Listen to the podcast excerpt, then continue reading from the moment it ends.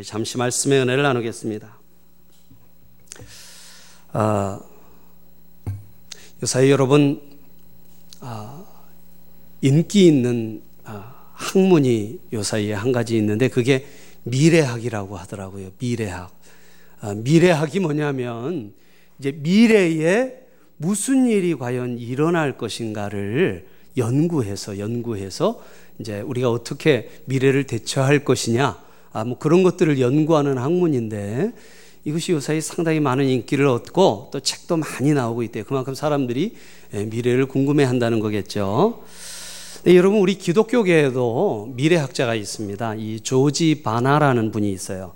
바나나가 아니라 바나예요. 그냥 이름이. 조지 바나라는 분인데 기독교 신학자이자 미래학자입니다. 미래학자인데 이분이 예, 쓴책 중에 우물 안의 개구리라는 책이 있어요. 우물 안의 개구리. 근데 이 책이 20년 전에 나온 책입니다. 20년 전에. 20년 전에 이 책을 썼는데요. 이분이 미래를 예측했어요. 미래에 이 사람들의 삶. 20년 전에, 20년 전에 쓴 거니까 아마도 지금, 지금 우리의 삶을 예측하고서 20년 전에 쓴 책이었습니다. 근데 이분이 이 책에서 이런 얘기를 했어요. 미래에는 이것이 이제 사라질 것이다. 그런 얘기를 했습니다. 예. 뭐가 사라진다고 했냐면요. 그는 미래가 되면 헌신이 사라질 것이다. 그런 얘기를 했습니다. 헌신이 사라질 거라는 거예요. 당시 사람들이 별로 동의하지 않았습니다. 예. 근데 여러분, 지금 이 조지 바나라는 사람의 예측이 적 집중했음을 우리는 알 수 있습니다. 여러분, 지금 우리의 삶 속에서 헌신이라는 말이 사라지고 있어요. 사라지고 있습니다. 옛날 우리 부모님들의 삶은 그야말로 한마디로 헌신입니다. 헌신. 저는 저희 아버님 쪽, 어버님 쪽 형제분들이 다 팔남매예요. 많기도 합니다. 네. 그래서 친가 모임이든 외가 모임이든 가면은 사람이 바글바글해요. 예. 그래서 저는 가면 항상 임무가 조카들을 데리고 집을 나가는 일이었습니다. 어른들만 모여 있어도 너무 사람이 많으니까요. 이제 돈을 저한테 주세요. 상당히 많은 돈을. 어, 또제 목적이기도 했습니다. 그걸 받아서 제가 아이들을 데리고 나가는 거죠. 그래서 그 돈 주고 뭐 사먹이고 놀리는 거예요. 물론 일부는 제가 좀 갈취한 어, 면이 없잖아 있습니다. 굉장히 많았어요. 그래서 저희 이 할머니, 할아버님들의 삶을 보면 제가 지금 생각하면 기적이에요, 기적. 팔남매를 어떻게 다 키우셨냔 말이에요. 네. 특히 저희 외가는 팔남매를 다 대학을 보내셨어요. 네. 아, 정말 깜짝 놀랄 일이었어요. 부모님들의 헌신으로 오늘 우리의 모습이 있는 것이죠. 가정과 자녀를 위해 헌신했습니다. 또 직장을 위해서 헌신하신 분들이 많았습니다. 나라를 위해서 헌신한 분들도 많았어요. 그러나 오늘 세대는 더 이상 그렇지 않습니다. 현대인들은 아무 것에도 자신을 헌신하지 않습니다. 헌신이 급격하게 사라지고 있다는 거예요. 한 직장에서 평생을 지내는 것은 정말로 옛말입니다. 물론 직장도 더 이상 예, 사원들을 보호하지 않죠. 결혼도 사실 과거에는 한 번 결혼하면 평생 안 깨려고 참 무던히 많이 노력하며 살았는데요. 요사이는 자기 이익에 조금만 틀어지면은 금방 이혼하고 맙니다. 심지어는 여러분 요사이는 자식까지도 포기하는 부모들이 굉장히 늘어나고 있어요. 여러분 요사이 우리 사회에 이 부모들에 의해서 물론 계모에 의해서 폭행당해 사망한 아이들의 기사를 우리의 마음을 슬프게 했습니다만 대부분 아이들이 당하는 당하는 폭행의 대부분은 친부모에 의한 거래요. 예. 그리고 여러분 보육원에는 부모가 있는 고아들이 넘쳐나고 있습니다. 여러분 헌신이 사라진 사회는 모든 기반이 흔들리고 맙니다. 예. 여러분 그리고 특별히 이번 세월호 사고야말로 헌신이 사라진 사회의 불행을 그대로 우리에게 보여주는 사건이라고 생각해요. 예. 어떻게 그럴 수 있을까? 예. 여러분 계속 사람들이 자신들의 유익만을 위해 살고 헌신하지 않으려 한다면 여러분 가정과 사회는 무너지고 말 것입니다. 그러나 여러분 한편으로는요, 헌신이 있는 곳에는 여전히 소망이 있습니다. 헌신이 있는 곳에는 소망이 있어요. 여러분, 이번 세월호 사고를 통해서 우리는 헌신을 잃어버린 무책임한 사람들을 많이 보아오고 있습니다. 중요한 지위에 있고 돈을 가졌고, 어, 높은 위치에 있는데도 무책임하고 무능력하며 헌신을 잃어버린 사람들이 있는가 하면 우리는 한편 이 사고의 와중에 이 슬픔의 와중에서도 헌신의 사람들을 만나게 됩니다. 예. 잠깐 사진을 좀 보여주시죠. 예. 앞에 보시는 분은 어, 고 박지영 승무원입니다. 예. 이번 세월호 어, 참사 때 아이들을 구하기 위해서 자기의 구명 정도 양보하고 누나는 어떡할 거예요? 하니까 너희들 다 구하면 나도 나갈게. 열심히 아이들 구하다가 순직했어요. 그 다음에 사무장 양대흥이라는 분이 계십니다. 이분도 이 세월호의 사무장이었는데요. 일이 터지자 아내한테 전화를 해서 자녀들의 등록금에 대한 얘기를 하고 아이들을 구하러 가야 된다고 오래 통화하지 못한다고 아이들 구하다가 순직했습니다. 예. 또 김홍경이라는 분이 계세요. 이분은 정신없는 와중에 소화전을 이용해서요. 20명의 단원고 학생들을 구했습니다. 구하고서는 결국 이분도 구조는 됐습니다만 죄책감에 고개를 못 들고 계속 사고 현장에서 울고 있었대요. 예. 또 남윤철 교사가 아, 계십니다. 이분은 단원고 선생님이셨어요. 예. 2학년 담임이셨는데 학생들을 위해서 학생들을 구하, 구하려다가 예, 순직했습니다. 예. 근데 이 남윤철 교사의 아버님이 나오셔서 그런 얘기를 하시더라고요. 만약에 우리 윤철이는 살았어도 죽은 제자들 때문에 살지 못했을 거라는 거예요. 예. 또 여러분 이 단원고의 교감 선생님 계시죠. 예. 사진은 없습니다만 저는 이분이 빠져나오신 줄 알았는데 그게 아니라 아이들 대피시키다가 저혈당으로 쓰러지셨대요. 그래서 쓰러진 분을 맨 먼저 구조해서 어, 구조돼서 나오게 된 건데 자신만 나온 걸 알고 그만 자살하고 마셨죠. 너무나 안타깝습니다. 그리고 여러분 아, 양온유라는 학생이 있습니다. 17살 참 꽃다운 이쁜 학생인데요. 가판까지 나왔다가 자기 친구 구하겠다고 도루 세월호로 들어갔다가 아, 목숨을 잃었어요. 예. 교회 다니는 자매입니다. 혼자 아르바이트를 해서 번 돈으로 하나님 앞에 11조 드리고 혼자 독학해서 피아노 배워서 교회 반주하던 학생이에요. 부활절 예배 때 이 학생 다니는 교회 모든 성도가 다 울었대요. 예. 또 정차홍 학생이 있습니다. 이 학생은요, 어, 구명정을 친구한테 양보했어요. 그래서 그 학생은 살았습니다. 살고 이 학생은 아, 목숨을 잃고 말았어요. 어머님이 TV에 나오셨는데 아, 아들의 죽음 앞에서도 담담하게 담담하게 아들을 자랑스러워 하시더라고요. 그렇습니다. 여러분, 이런 사람들의 모습 속에서 우리는 희망을 발견하고 고통 속에서도 감동을 발견하는 것 아니겠습니까? 네. 이런 사람들, 이런 아이들이 있어서 여러분 아직 소망이 있는 줄로 믿습니다. 할렐루야. 예.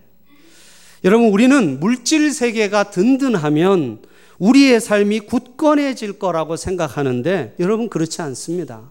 눈에 보이지 않는 것들이 더 중요합니다. 우리에게 필요한 것은요, 헌신입니다. 헌신이 우리를 살립니다. 헌신이 사라지면 사회는 몰락할 것입니다. 교회도 마찬가지예요. 가정도 마찬가지입니다. 잘 되는 교회, 성장하고 행복한 교회, 잘 되는 가정, 성장하고 행복한 가정은 어떻게 만들까요? 헌신으로 만듭니다. 헌신으로 만들어요. 헌신하는 사람들에 의해서 하나님께서 만들어 주십니다. 할렐루야. 할렐루야. 그러므로 여러분, 우리에게 필요한 것이 있다면, 우리에게 이 시간 정말로 필요한 것이 있다면 그것은 돈이나 환경이 아니라 하나님이 오늘 우리에게 요구하시는 헌신의 마음이에요. 헌신의 마음. 여러분, 오늘 우리 말씀 속에서 잃어버린 헌신을 회복할 수 있는 귀한 시간이 되시기를 주의 이름으로 축복합니다. 예. 자, 그렇다면 여러분, 어떻게 우리가 헌신의 마음을 회복할 수 있을까요? 어떻게 하면 잃어버린 이 헌신의 마음들을 다시 한번 우리 삶과 마음 속에 간직할 수 있을까요? 저는 무엇보다 첫째로 여러분 이 헌신의 중요성에 대해서 알아야 한다고 생각합니다. 물론 제가 앞서서 헌신이 왜 중요한가를 말씀드렸습니다만 여러분 헌신은요 엄청난 능력과 위력이 있어요. 헌신은. 예. 헌신보다 우리의 삶에 영향을 끼치는 것은 없습니다. 그렇습니다. 헌신은 우리 삶에 중요한 두 가지를 결정합니다. 이 헌신이 무엇을 결정하느냐? 첫 번째는 헌신이 우리의 가치관을 결정합니다. 여러분 한번 따라 하시죠. 헌신은 우리의 가치관을 결정한다. 예. 여러분, 가치관이라는 게 무엇을 가치 있게 여기느냐, 무엇을 중요하게 여기느냐가 바로 가치관 아니겠습니까? 예. 무엇을 가치 있게 여기느냐에 따라 가치관은 달라지는 것이죠. 저 사람의 가치관은 무엇일까? 저 사람의 가치관은 무엇일까? 여러분, 알아보는 방법은 아주 간단합니다. 그렇지요? 그 사람이 어디에 헌신하는지 보면 됩니다. 예. 어디에 헌신하고 있는가를 보면 그 사람의 가치관이 무엇인지를 우리는 알 수 있어요. 내가 어떤 사람인지 알려면요. 내가 어디에 지금 가장 많이 관심과 시간을 쏟고 있는가, 물질을 쏟고 있는가를 보면 알 수 있습니다. 예. 우리가 사랑하는 것이 무엇인지를 보여줍니다. 우리가 정말로 사랑하는 것이 무엇인지 보여줘요. 사랑과 헌신은 분리되지가 않더라고요. 사랑과 헌신은 분리되지 않아요. 그렇죠. 항상 함께 갑니다. 그래서 여러분, 헌신이 없는 사랑은 가짜예요. 가짜예요. 그러니까 여러분, 정말 사랑하면요, 사랑하는 대상을 향해서 돈을 쓰게 되어 있습니다. 마음을 쓰게 되어 있어요. 할렐루야. 예. 정말 공감이 되시나 봐요. 아멘. 그러니까 여러분, 사랑한다고 하면서 선물을 맨날 짝퉁만 갖다 주면은 그건 가짜일 가능성이 큽니다. 그렇죠. 여러분, 가정을 사랑한다 하면서 가정을 위해 어떤 시간을 내지 않으면 실상은 가정을 중요하게 여기지 않는 거예요. 건강을 중요하다고 생각하지만 건강을 위해서 아무것도 투자하거나 노력하지 않으면 실상 건강을 중요하게 생각하는 것이 아니라는 것입니다. 예. 여러분, 하나님이 중요하고 교회가 중요하고 신앙이 중요하다고 아무리 얘기를 해도요, 신앙생활의 시간과 물질과 나를 헌신하지 않으면 그 고백은 진실성이 결여되어 있는 거예요. 이것이 헌신이 중요한 이유입니다. 여러분, 말이 아니라 헌신이에요. 헌신하는 것이, 어디에 헌신하고 있느냐, 그것이 나의 가치관을 결정합니다. 예. 두 번째는요, 헌신이 뭘 결정하냐면, 헌신이 나의 삶을 결정합니다. 한번 따라 하시죠. 헌신은 나의 삶을 결정한다. 그렇습니다. 여러분, 여러분의 삶의 미래가 어떻게 펼쳐질지 궁금하지 않으십니까? 궁금하시죠? 예. 여러분, 점치러 가실 필요 없습니다. 예. 여러분, 아, 참, 그, 기독교 신문 기자가요, 미아리에 점집들이 많지 않습니까?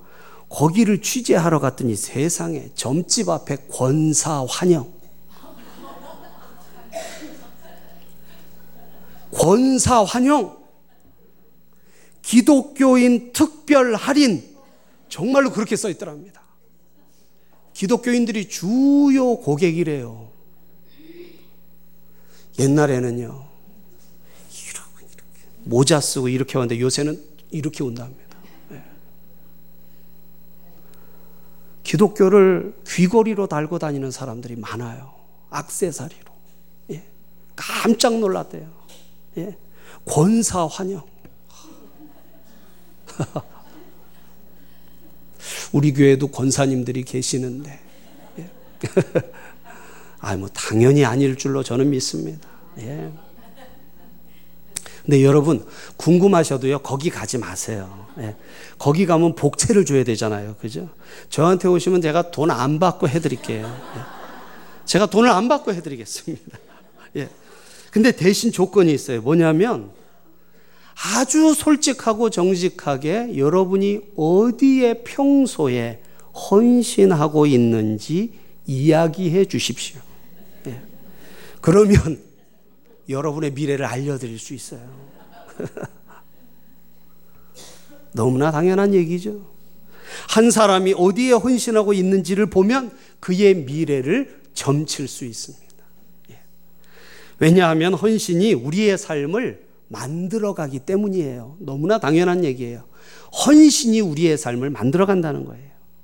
어디에, 그래서 여러분, 우리는 어디에 헌신할지를 조심해서 아주 중요하게 결정해야 합니다.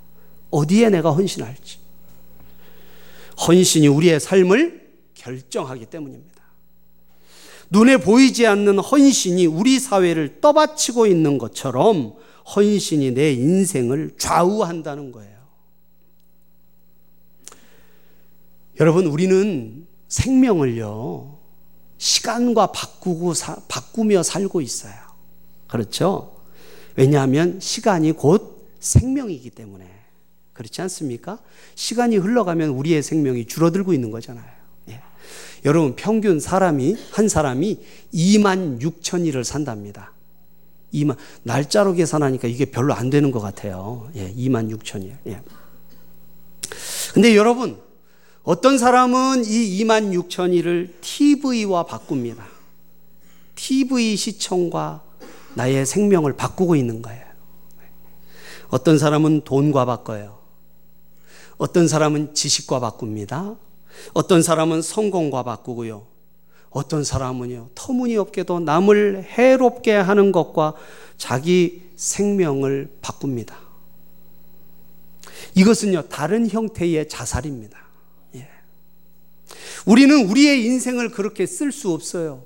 예수 그리스도가 십자가에 못 박혀 피 흘리고 부활하셔서 우리에게 주신 영원한 생명을 우리는 그렇게 사용할 수 없습니다. 그렇지요. 여러분 갈라디아서 6장 7절로 8절은 우리에게 이렇게 말씀하고 있습니다. 예, 앞에 좀 말씀을 띄워 주시고요. 여러분 7절 8절 우리 한번 함께 좀 읽어 볼까요? 시작 스스로 속이지 말라 하나님은 만홀이 여김을 받지 아니하시나니 사람이 무엇으로 심든지 그대로 거두리라. 예. 자, 8절 계속 읽습니다. 시작 자기의 육체를 위하여 심는 자는 육체로부터 썩어질 것을 거두고 성령을 위하여 심는 자는 성령으로부터 영생을 거두리라. 여러분 믿으시면 아멘 하시기 바랍니다. 여러분 뭐라고 합니까? 스스로 속이지 말라. 그러니까 여러분 하나님 보시기에 스스로 속이는 사람이 많다는 거예요. 예. 우리 스스로를 많이 속이고 산다는 것입니다. 우리가. 예.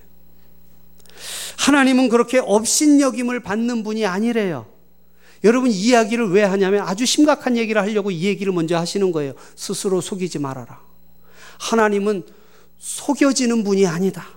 그리고는 아주 중요한 얘기를 합니다. 사람이 무엇으로 심든지 그대로 거두리라. 여러분, 이 말을 오늘 주제에 맞춰서 이렇게 바꿀 수 있어요. 자신이 헌신한 그대로 거둘 것입니다. 아멘? 아멘? 내가 헌신한 그대로 거기서 거둘 거예요. 여러분, 엉뚱한 곳에 헌신해 놓고 아름다운 하늘나라 축복과 신앙을 거두려고 해서는 안 되는 것입니다. 그런 일은 자신을 속이고 하나님을 업신여기는 것이라는 것입니다. 헌신한 대로 자신의 삶이 결정돼요. 하나님의 법칙입니다. 속일 수 없, 없습니다. 이것이 헌신의 위력이라는 거예요. 헌신이 어디에 심는가가 당신의 인생을 결정하게 될 것입니다. 그러므로 그리스도인은 헌신의 위력을 알고 스스로 속여서는 안 돼요. 내가 하나님이 주시는 축복을 받지 못하는 것 같다. 여러분, 하나님을 원망하지 마십시오. 내가 헌신한 대로 거둔 것입니다. 어느 곳에 헌신했는지 그래서 우리는요, 우리 자신을 살피고 중요하게 자세하게 살펴서 결정해야 돼요. 내 시간과 물질과 내 힘과 이 모든 것들을 내가 지금 어디에 쏟고 있는지. 예. 하나님의 복을 받으시려면 하나님에게, 하나님의 교회에 쏟으셔야겠지요. 예. 세상에 쏟고 하나님의 축복을 받을 수는 없습니다. 여러분, 이 갈라디아서 6장 7절로 8절 말씀이 바로 그 말씀이에요. 헌신이 이렇게 중요하다는 것입니다. 헌신 없이 되는 것은 아무것도 없어요. 헌신한 곳에서 헌신한 대로의 열매와 형통함 그대로 우리에게 주어진다는 것입니다. 사랑하는 여러분, 헌신이 얼마나 중요한지를 깨닫는 이 아침이 되시기를 축복합니다. 그리고 여러분 중요하게 곰곰이 생각해서 결정해야 합니다. 어디에 헌신하며 살 것인가. 네. 그렇습니다. 우리가 어떻게 하면 헌신의 마음을 우리 삶에 되찾을 수 있을까요? 어떻게 하면 잃어버린 헌신을 찾을 수 있을까요? 여러분 무엇보다 헌신의 위력과 헌신의 중요성을 여러분 깨달으시기를 바랍니다. 자, 그렇다면 우리는 이제 어떻게 헌신할 수 있을까요? 어떻게 해야 헌신할 수 있습니까? 여러분, 헌신은 한번 따라 하시죠. 헌신은 마음의 변화를 받아야 한다. 그렇습니다, 여러분. 내 삶에 헌신이 나오고자 한다면요. 먼저 여러분, 우리 마음이 변화받아야 돼요. 마음이 변화받아야 돼요. 사랑하는 여러분, 오늘 이 아침에 우리의 마음이 주님 앞에서 변화받는 은혜 있기를 축복합니다. 예. 여러분 헌신하기 전에 마음의 변화가 있어야 하는데 로마서 12장 34절에 가보시면요. 12장 34절 오늘 2절까지 읽으셨죠? 34절을 한번 보겠습니다. 34절 함께 읽습니다. 시작 누가 12장 34절입니다. 로마서 12장 아 죄송합니다. 예 제가 잘못 말씀드렸어요. 로마서 11장입니다. 11장 34절입니다. 11장 34절입니다. 시작. 누가 주의 마음을 알았느냐? 누가 그의 모사가 되었느냐? 예. 무슨 말씀일까요? 누가 주님의 생각을 아는 사람이냐? 누가 주님의 의논 대상이 될 만한 사람이냐 하는 것입니다. 여러분, 우리가 하나님께 헌신하려면요. 하나님의 마음을 먼저 알아야 합니다. 당연한 얘기죠. 그분의 의도를 감지하고 그분의 생각을 이해할 수 있어야 돼요. 예. 그래서 오늘 2절에 뭐라고 말씀하세요?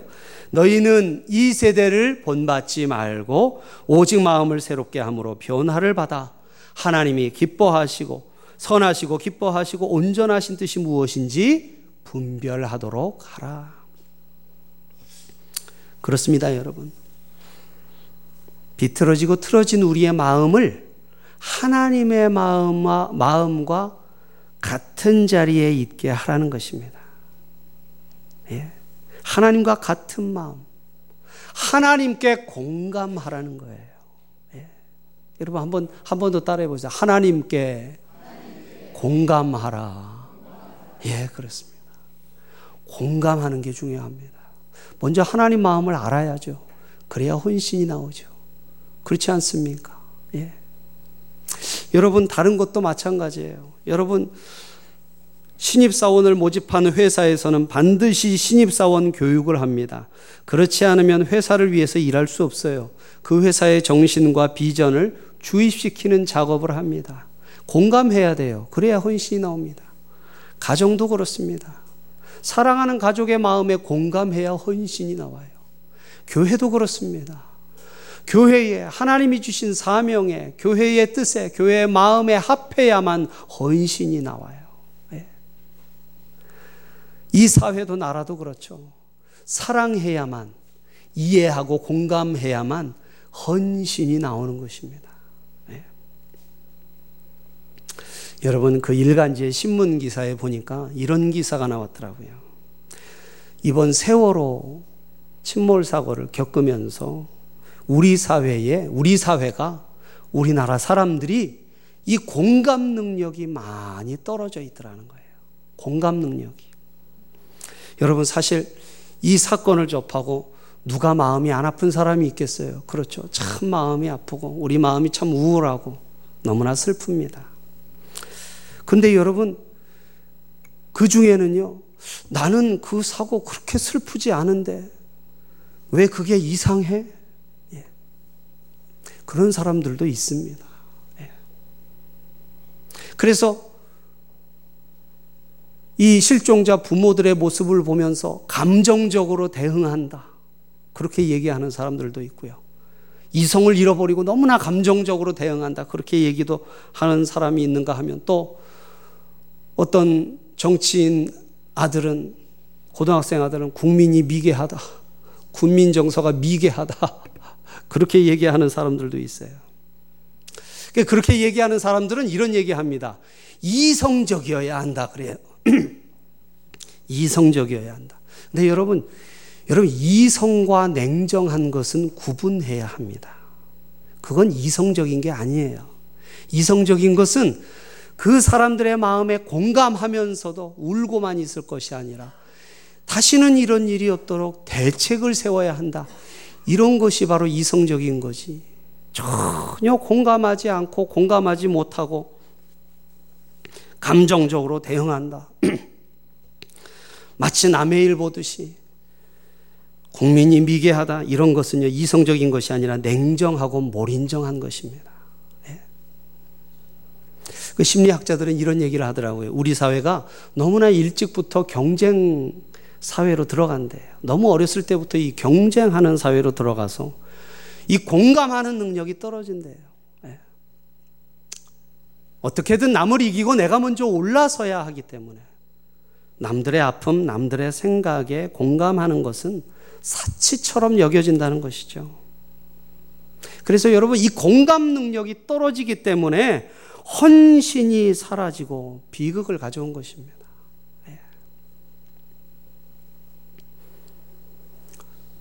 여러분 그 선원들이 15명의 선원들이 그들이 물론 이단 종교단체에 속한 사람들이었는데 위험에 빠진 사람들의 처지에 조금이라도 더 공감했다면 그렇게 자신들만 피해 있다가 빠져나오지는 않았을 거예요.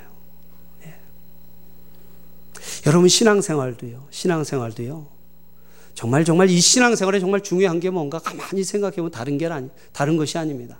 하나님의 마음에 공감하는 거예요. 그리고 옆에 있는 성도의 마음에 공감하는 것입니다. 믿으시면 아멘 하시기 바랍니다. 할렐루야, 할렐루야. 그래서 여러분, 저는 우리 신앙생활 함께 하면서요, 우리가 함께 공감하는 성도들이 됐으면 좋겠어요. 하나님의 마음에 공감하고, 성도들의 마음에 공감할 줄 아는 그런 교회, 그런 성도가 되어야 한다고 생각합니다. 성경은 말씀해요. 성경은 우는 자들과 함께 울고 웃는 자들과 함께 웃으라고 합니다. 공감하라는 것이죠. 그것이 능력이라는 것입니다. 그렇습니다, 여러분. 우리가 헌신을 되찾기 원한다면, 우리가 정말 헌신하는 사람들이 되고자 한다면, 여러분, 먼저 우리가 하나님의 마음을 이해하고 하나님 마음에 공감해야 할 줄로 믿습니다. 할렐루야, 할렐루야. 여러분, 날마다 그래서 여러분, 주님의 마음에 공감하시기를 바래요. 말씀을 읽고 기도하시고 하나님 마음에 합하십시오. 바로 다윗의 마음이 그런 마음 아닙니까? 하나님 마음에 합한 마음, 공감하는 마음이었다는 거예요. 그래서 그는 죄가 많았지만 하나님 앞에 용서받았습니다. 애통한 마음이 있었잖아요. 애통한 마음. 시편에는 얼마나 많은 애통함이 있는지 모르겠어요. 그 애통함이 다윗의 강점이었습니다. 그 마음 때문에 하나님 앞에 복을 받은 것이죠. 날마다 하나님 말씀으로 변화받고 공감하시고 그러한 심령들로 변화받는 저와 여러분 될 수 있기를 축복합니다. 축복합니다. 예.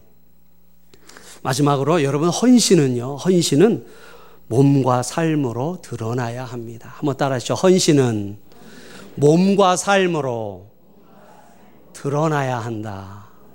예, 그렇습니다. 여러분, 헌신은 머릿속에만 있을 수 없습니다. 헌신은요, 반드시 나의 몸으로, 삶으로 드러나야 해요.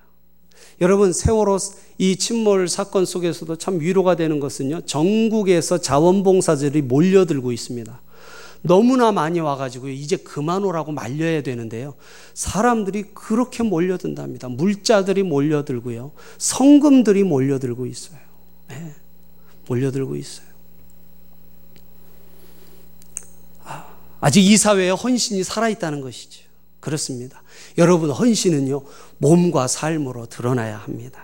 여러분, 신앙생활을 하다 보면요, 중간에 포기하고 신앙생활이 파손하는 사람들이 간혹 있습니다. 간혹 있어요. 여러분, 왜 그럴까요? 많은 이유들이 있습니다. 사람 때문에 상처받아서, 환경 때문에, 예, 은혜가 없어서, 뭐가 없어, 여러 가지 이유들이 있습니다만, 신앙생활을 하다 파손하는 이유는 단 한 가지입니다. 무엇이냐? 성경이 말씀하신 이유는 헌신이 없기 때문이에요. 헌신이 미지근하기 때문에 그렇습니다. 주님을 향한 뜨거운 열심과 헌신이 있는 사람은요, 넘어지더라도 다시 일어납니다. 애초부터 이게 없으면요, 이게 없으면 신앙생활을 지속할 수 없다는 거예요. 그래서 여러분, 이런 말이 있어요. C.S. 루이스라는 우리 기독교계 유명한 변증학자이자 신학자가 있는데 이 사람이 이런 얘기를 했습니다. 기독교의 모든 풍성한 것이 있는데 한 가지 없는 게 있답니다. 한 가지 없는 게 있대요. 기독교에 한 가지 없는 것. 그것이 뭐냐? 중간이 없답니다. 적당히가 없대요. 기독교에는 그것이 없대요. 네. 중간이 없습니다. 믿는다라는 것이 그것, 그것 아닙니까? 믿든지 안 믿든지. 근데 우리는 적당히 믿는 게 있다고 생각을 해요. 적당히. 그렇죠, 여러분? 예. 물론 여러분, 적당이라는 말이 얼마나 좋은 말이에요. 그렇죠? 그렇죠? 예, 극단적으로 하지 말고 적당히 해라.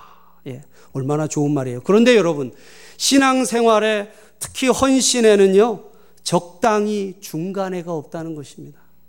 주님을 믿든지 믿지 않든지 둘 중 하나지 적당히 믿는 건 없다는 거예요. 할렐루야.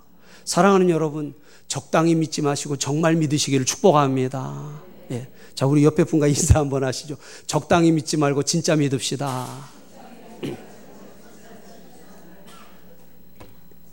여러분 그래서 요한계시록은 우리에게 이렇게 말씀하시죠. 네가 뜨겁든지 차든지 하라. 미지근한 것은 어떻게 한다고 합니까? 내 입에서 토하여 버리리라. 신앙의 중간이 없다는 거예요. 차든지 덥든지 하라. 하나님을 섬기는 일에 중간이 없습니다. 헌신이 어려운 이유예요. 세상과 하나님 둘 다에 헌신할 수 없습니다. 둘 중 하나입니다. 반드시 하나를 선택해야만 합니다. 예수님은 자기 목숨까지 미워해야 능히 내 제자가 될 수 있다 말씀하세요. 하나님이 우선순위가 되는 일에 적당히가 없다는 것입니다. 여러분, 이것을 방해하는 것이 무엇이냐? 세상의 욕심입니다. 여러분, 세상에 대한 욕심, 세상에 대한 미련이요. 땅의 일들에 대한 집착이 우리의 믿음을 자꾸 미지근하게 만들어요. 여러분, 신앙생활을 하면서 한 번 뜨거워 보지 않은 사람이 누가 있겠어요? 여러분, 한 번 뜨거울 때 있으셨죠? 그죠? 아무도 대답을 안 하셔서 설교자를 낙심시키십니까? 할렐루야. 여러분, 신앙생활 할 때 한 번 뜨거웠던 때는 있어요. 근데 그게 지속이 안 돼요. 그 이유는 자꾸 세상의 욕심이 우리를 땅의 일에 집착하게 만들기 때문에 그렇습니다. 우리의 믿음을 자꾸 믿음, 미지근하게 만들어요. 좀 뜨거워지게 하려면 세상 일로 확 차가워지게 만듭니다. 그래서 입술로는 믿는다 하지만 세상 일을 훨씬 더 중요하게 여기게 만들어요. 예. 여러분, 오늘 본문 말씀에 너희 몸을 하나님이 기뻐하시는 거룩한 산 제사로 드리라. 살아있는 제사로 드리라는 것입니다. 여러분, 근데 여러분, 재물을 살아있는 채로 드릴 수 있습니까? 제사를 지낼 때, 재물을 바칠 때, 양을 바치고 소를 바치는데 살아있는 채로 바치나요? 그렇지 않죠? 어떻게 합니까? 죽여서, 그렇죠. 어, 먼저 이 목을 따서 피를 다 빼고, 가죽을 벗기고, 어, 그 생명을 빼앗은 후에 제물로 바치는 것이죠. 그런데 산제사라고 그래요. 이건 모순이에요. 이 모순적인 말입니다. 무슨 의미냐? 우리의 삶으로 드리라는 것이.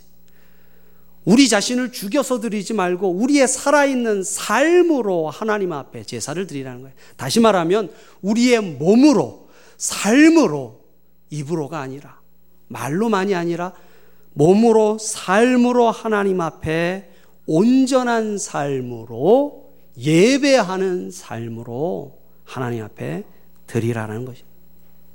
드려라. 하나님이 기뻐하시는 제사는 그래서요, 자기의 의지, 욕망, 고집을 끄집어내고 자기를 어, 하나님 앞에 자기의 모든 이 세상적인 욕구는 죽이고 하나님께서 기뻐하신 일들을 내 삶 속에 행하며 드리는 제사라는 거예요. 그것이 바로 헌신이라는 것입니다. 헌신. 사랑하는 여러분, 헌신 없이는 아무것도 성취하지 못합니다. 헌신 없이 성공할 수 없고, 헌신 없이 예, 성취할 수 없고, 헌신 없이 변화시킬 수 없습니다. 여러분, 그러나 우리가 헌신할 수만 있다면, 여러분, 개인의 헌신이 작아 보이고, 한 교회의 헌신이 작아 보이지만, 하나님은 그 헌신을 사용하셔서 사람과 세상을 변화시키실 줄로 믿습니다. 할렐루야. 헌신이 필요합니다. 오늘날은요, 다른 게 아니에요. 헌신이 지식 있는 사람들 많습니다. 돈 있는 사람들 많아요. 권력 있는 사람들 많습니다. 명예 있는 사람들 많아요. 그러나 헌신하는 사람들은 없습니다. 누가 헌신할까요? 이 세상에서. 누가 이 세상과 우리의 가정과 교회와 이 사회를 위해 헌신하겠습니까? 여러분, 부활신앙으로 죽어도 사는 것을 믿는 우리 예수 믿는 그리스도인들이 헌신해야 할 줄로 믿습니다. 할렐루야. 우리가 잃어버린 헌신을 되찾아야 해요. 그래서 우리가 가정도 세우고, 우리 교회도 세우고, 쓰러져가는 사회도 세우고, 이 나라와 민족도 세워가야 할 줄로 믿습니다. 할렐루야. 오늘 말씀은 그대로 하나님 마음에 공감하시고 성도들의 마음에 공감하며